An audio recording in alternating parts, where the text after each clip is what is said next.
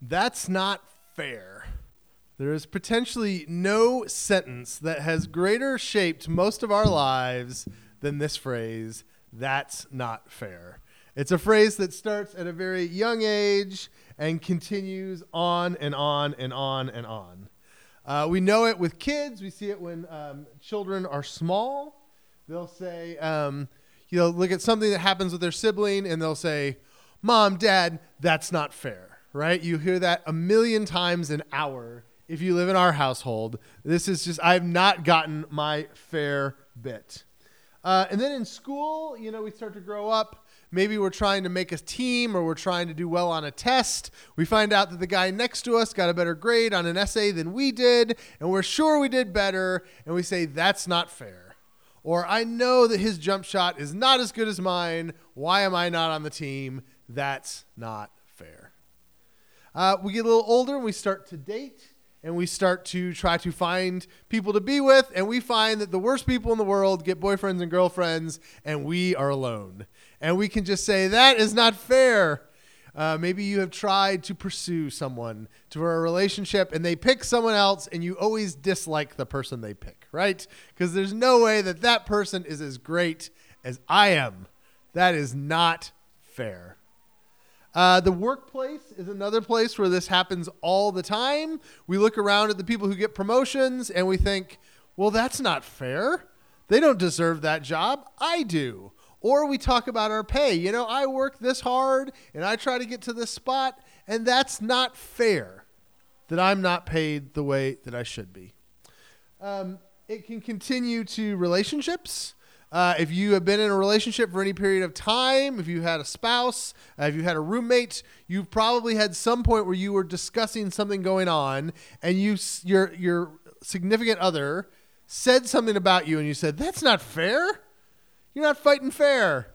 You know, if you if we were being honest about this, if we were telling the truth, you do this, and you start pointing fingers at each other to make sure that you have a fair argument about who is at fault for, you know, not putting the toilet seat down or whatever it is that you're fussing about.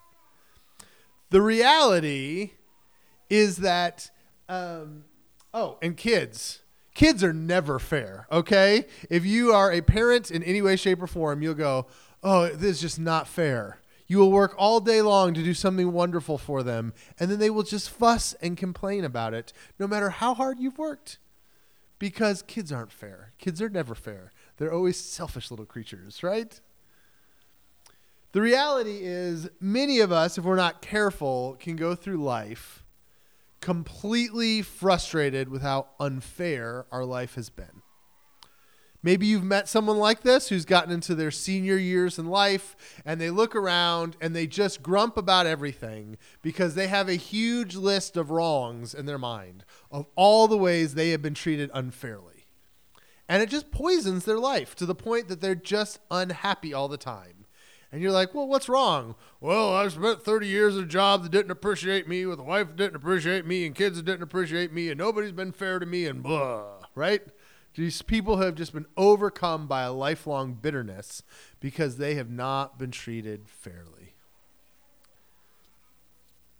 Uh, this morning, we're going to spend some time as we continue to walk through Matthew uh, talking about fairness. And I want to spend some time talking about the Pharisees.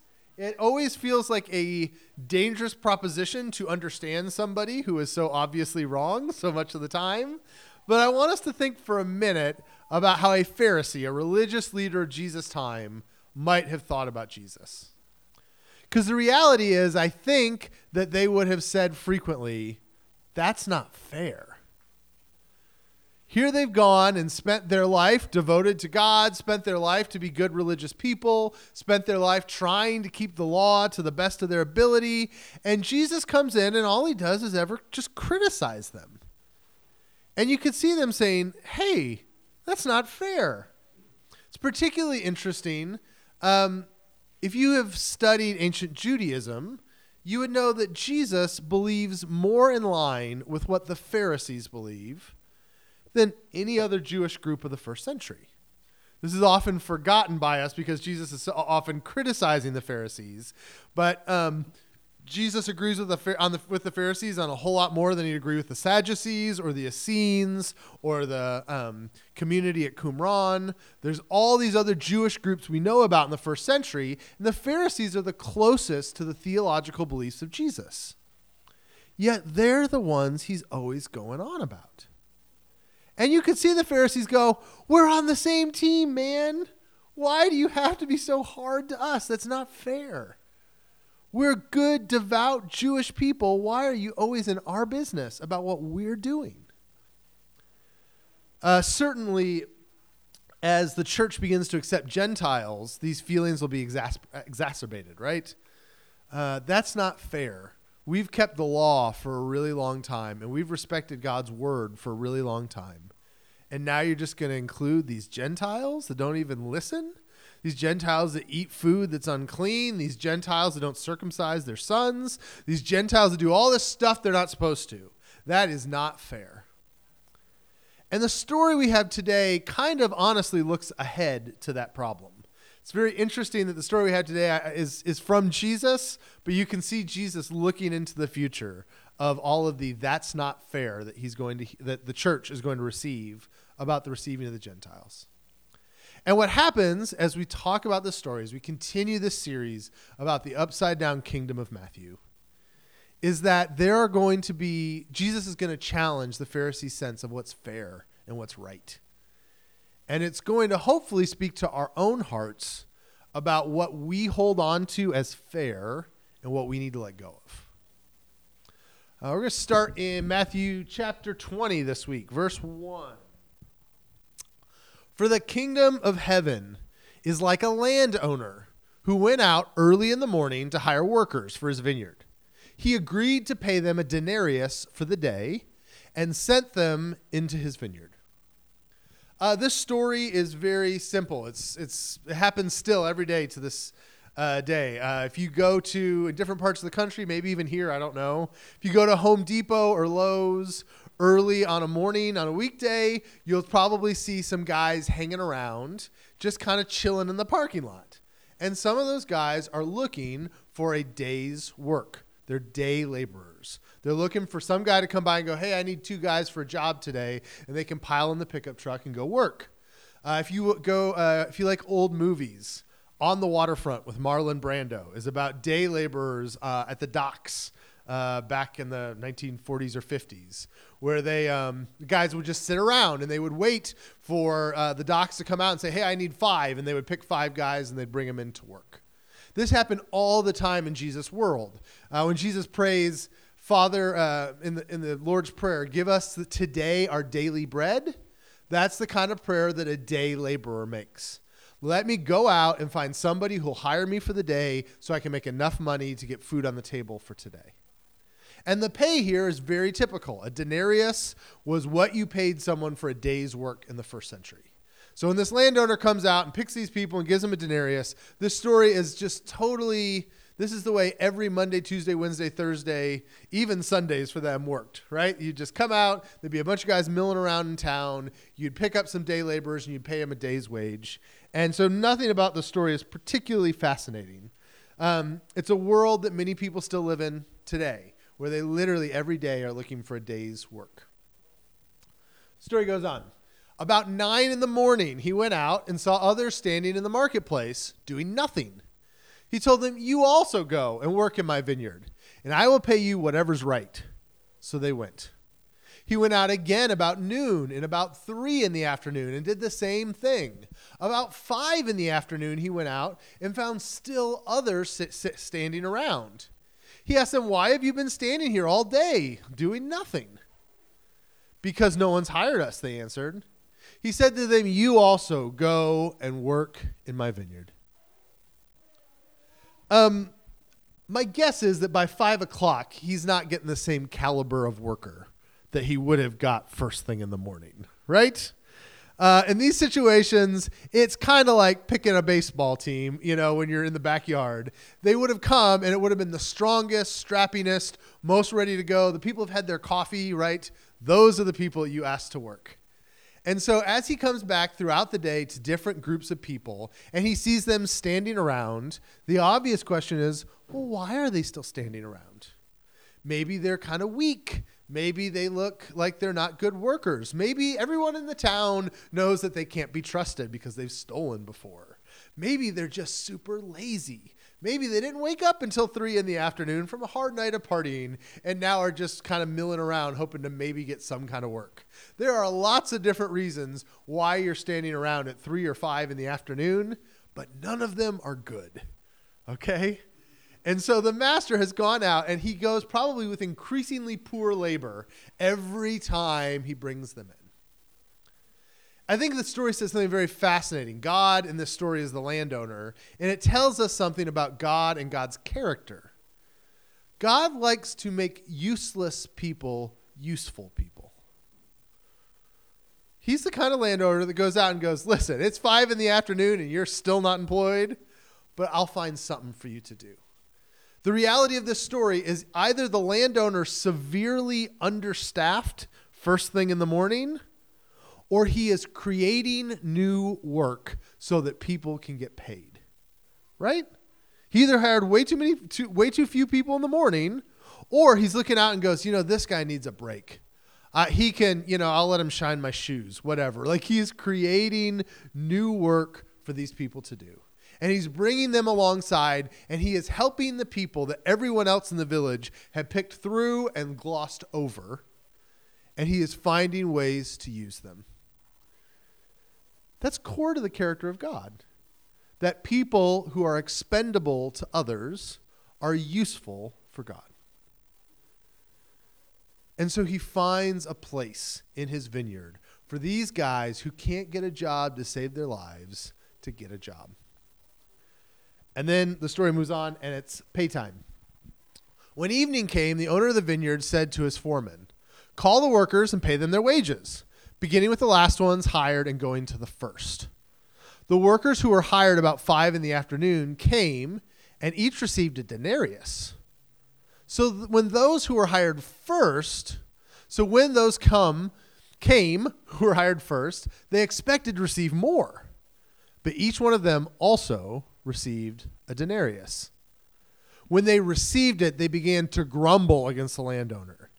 These who were hired last worked only one hour, they said, and you have made them equal to us who have borne the burden of the work and the heat of the day?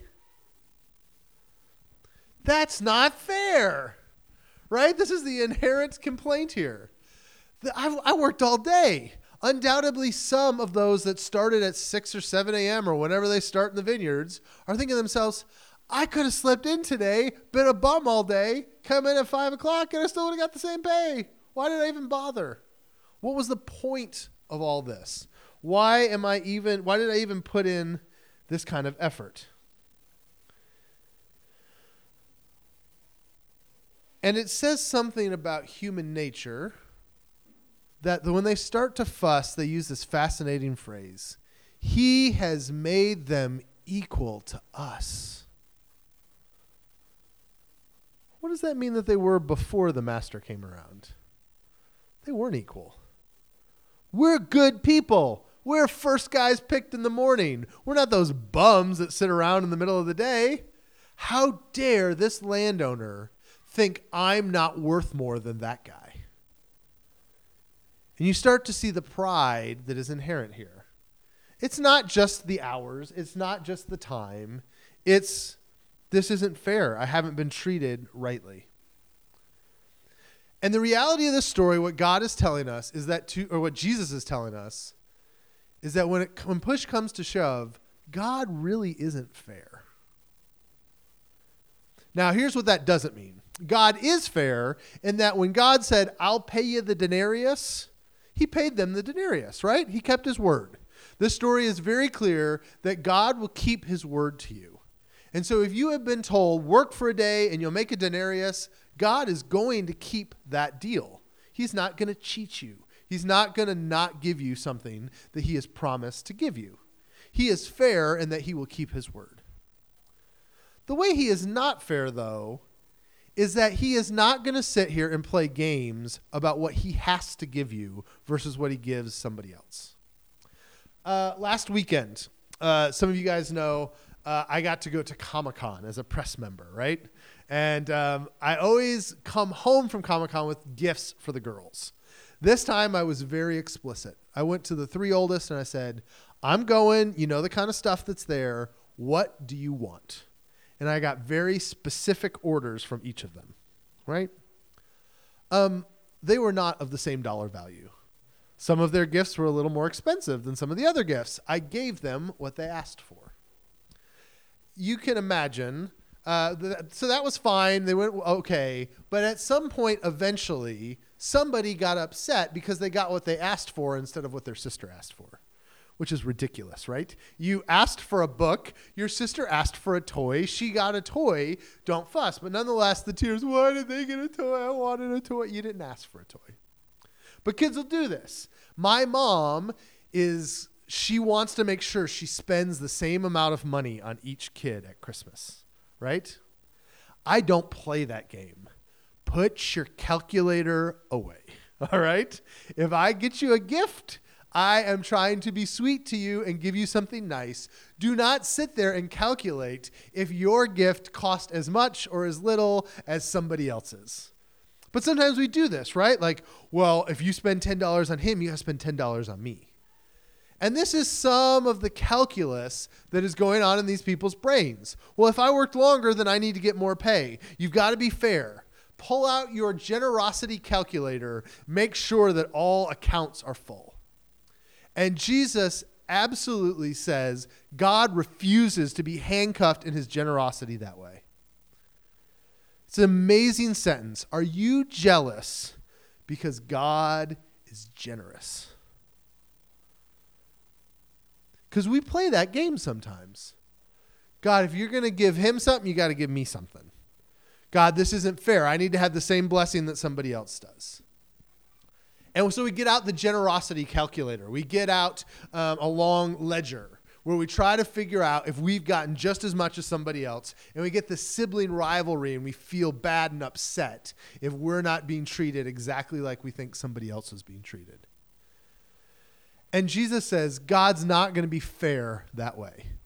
Don't think you can sit there and demand things from him just because he was generous to somebody else. Sometimes, and if you're a parent, you know this. Sometimes you just give one of your kids something nice and you can't give it to all the other ones, and they need to just deal with it because we should never be generous or jealous that somebody else experienced generosity. It's just not the way God wants us to live.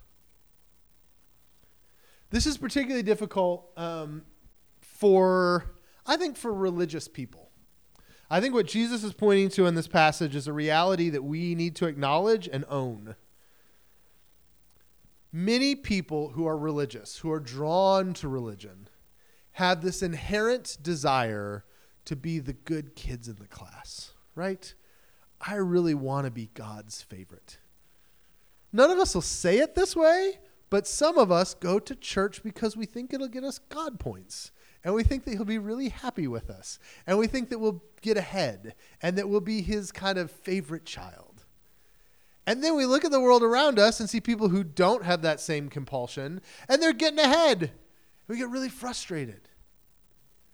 Jesus knows this religious propensity to want to be better than or more than or ahead of other people. And this can creep into us as a community, as a church, as a person to say, I want, I, I, I go to church and I'm involved in God's work because I want to be ahead, and new people are great as long as they realize I was here first. And people, uh, new people can come in as long as we understand that they're further down the sanctification train than I am, right? Like, it's okay that somebody else is here as long as we have a pecking order. Because I've been here working since I was seven years old. They cannot swoop in at 45 and be full members of the kingdom of God. And that's a darkness that can lie in our hearts. And Jesus sees it lying in the hearts of the Pharisees. And he goes, You may never be jealous because God is generous to somebody else. See, the key here is to move towards a life of gratefulness. A life that says, I am so thankful for the relationship I have with God. I am so thankful for the blessings I have in life. I am so thankful for the Holy Spirit working in my life. and I don't have to compare it and measure it and calculate it. I can just say what I have is enough. Where I am so infatuated with the gift that I've been given that I'm not checking to see if it's as expensive as the guy next to me. And that kind of gratefulness we are not trained to have. Okay, we just we live in a society and an economy that exists on a certain degree of greed, right? Like that is part of the way we've literally created our world to structurally function. And so to say what you have is enough, there is nothing that would terrify the power structures of the world as much as somebody who could go, "Oh, I've got enough. I don't need anything more." Imagine if every time you saw a commercial on TV, you said, That commercial has no sway on me because I have enough. I don't need to buy that thing that's on TV. Literally, we'd stop having TV. The whole thing works on making you buy something that you don't already have. And Jesus says, You don't sit here and compare, just be grateful for what you have.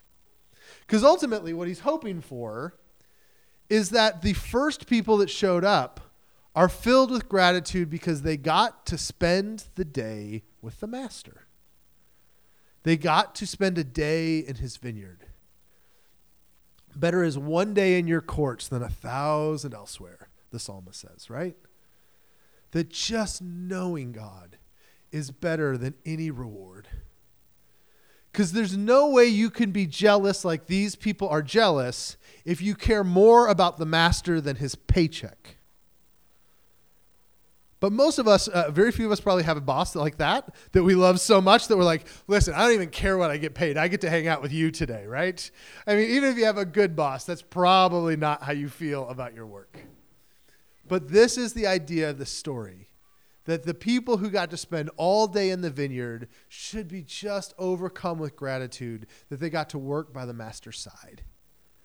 And getting the denarius at the end of the day, whatever. That's just the generosity of this man that I love getting to be with all day. Like a kid who gets to spend a special day with mom or dad, right? And go out and go out for lunch or go see a movie. And the child, it's not about the the things that they get, it's that they get all the attention and all the love and all that connection, right?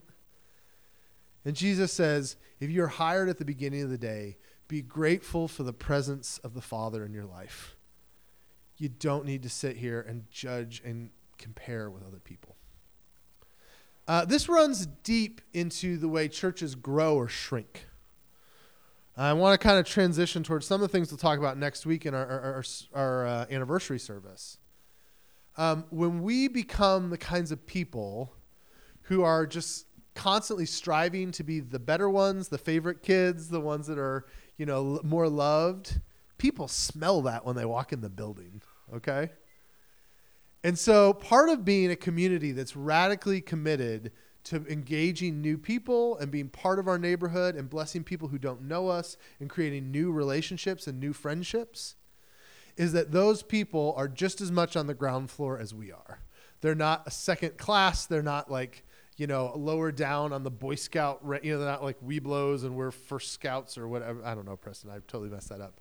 But um, there's just not that hierarchy thing we go, you know what? We really enjoy hanging out in the Master's Vineyard, and we're really excited you're doing it with us. And when God gives them good blessings, we go, awesome. Because we never want to be jealous of God's generosity. All right. Uh, if you're new with us, we do a Q&A at the end of all of our sermons where we allow you, we ask you guys to ask some questions, some things that you'd like more information on or things you want clarity on, whether it's the text or the application or whatever. So, uh, does anybody have any questions about today's sermon? Yeah. So I think there's a, a bigger a bigger message of gratefulness that's kind of an umbrella that this is under, but also some of the things you're talking about are under of uh, how do you create an environment in your household of just being thankful for the things that you've got? Um, Fran and I are kind of blunt with them. If our kids ever say, well, but so and so has this or does this, we'll just say things like, well, sorry, their parents might have more money than we do because we can't do that. and, you know, like, that's not the way it works in the Borchers household. Like, one of our big rules has always been the kids can do one thing at a time, right? So if you want to play, uh, if you want music class, awesome. You want gymnastics, awesome. You want them both? Too bad. You can only do one of them, you know, and like, Um, so yeah, we just tell our kids no a lot, and what we tell them is just be thankful for what you have. Uh, and we always harp on this: you are owed nothing. Like the world does not owe you a thing. Um, you are lavish. The fact that you have a house over your head and food on your table, that is the good grace of God. That's what Paul says to the um, to the church at Lystra. Uh, I think it's the no, it's not the yeah, it's the Lystrans. Maybe it's not. Somebody can check me. He has this awesome sermon where he says, "If you have food on your table and a roof over your head, you know that God exists and that He's good, because that's a grace that has been offered to you." And so I don't know. I always try to ground our kids in that. Like, did you eat last night? Grace of God is real good, and the grace of Dad's pretty awesome too. And so you know, like, um, so I don't know. Our kids might have terrible parents too, but we always try to try to be real clear on that. Yeah, yeah. And the gratitude naturally fuels humility too, right? Because there's an arrogance in the other workers. I obviously deserve more pay, and the the gratitude helps fuel the idea of like, I'm not that great, you know. I, I, I did my best and I got paid what I was told I get paid, and that's enough, you know. I, I really do think there's not a more countercultural sentence in the world than that's enough. I have enough.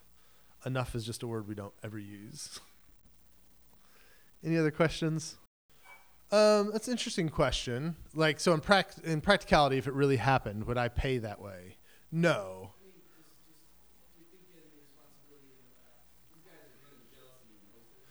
Yeah. So I'm always really leery of putting responsibility on someone else for uh, putting responsibility on person B for person A's heart. Right? I think you could argue in the story God does work this way.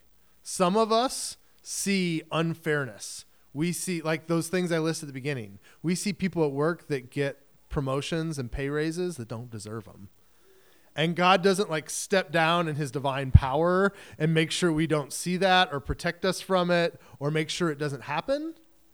He goes, "You know, Seth, just just be happy with what you've got." And so, I think that I mean I think God really wants to develop our hearts and make us better people. And so I think the idea here is that the master yeah, it's going to incite these people towards jealousy, but the master also is talking to him at the end and says, Hey, don't I have a right to be jealous? I think the master's trying to teach them a lesson. Like, he's helping them to realize, hey, your sense of pride and your sense of uh, things that you're owed are, are going to cause you trouble in life. And so I, I see what you're saying. And I, again, if I was a boss, I wouldn't share with my employees what the other employees make, right? no, but no employer does. Um, for practical reasons. But I think here there are times where uh, I don't know. There's times with my kids where I know one of them has a specific character issue that needs to get worked on. I'll I'll push on that bruise just a little bit to help like bring it to the light. Like, hey, this is a, a place where you could really grow. And you know, I don't want to be mean about it. I want to take joy in it. I want to be like, Haha, I'm making Abigail squirm. You know, like I don't want to be that guy. But if there's something I see that's um, an issue, sometimes I'll say, "Hey, what did you what did you think about that situation?" She'll be like, "I hated it because of this." I'm like, "Well, do you think that that's you know? Do you think maybe you could learn from it and you could grow this way?" That's the way I would read it. But I see what you're saying. Does that does that make sense? Any other questions? All right, we got one more song, and then we will be done.